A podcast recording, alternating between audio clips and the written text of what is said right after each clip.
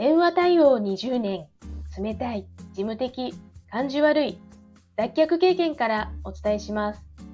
話し方、印象改善アドバイザー、久美です。このチャンネルでは、内向的な事務職ウーマンがビジネスで信頼を勝ち取る、話し方や印象改善のコツをお伝えしています。今日のテーマは、あなたにもアジャイル開発が使えるです。たくさんのインプットをしているし、いろいろな思いを自分の中で巡らせている。でもその次の一歩が踏み出せない。どう踏み出していいかわからない。完璧なものじゃないと出せない。そんな風に考えていませんか？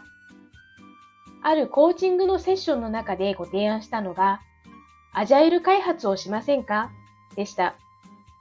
アジャイル開発とは、システムやソフトウェアの開発手法の一つで、開発要件には変更が起きるものとして、随時状況を把握しながら柔軟に対応していく開発方法のことです。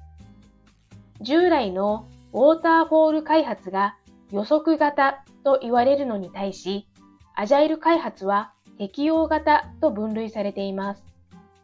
つまり、仮で作ったものを世に出して、ユーザーの反応を見ながら仕様を変えていき、より良いものを作り上げていくというものです。多額の投資や長い年月をかけられない個人なら、なおさらだと思いませんか？そして完璧とは何でしょうか？あなたにとっては完璧じゃないものでも、他の人にとっては十分価値のあるものかもしれません。完璧、完璧じゃない、価値がある、価値がないはユーザーが決めることです。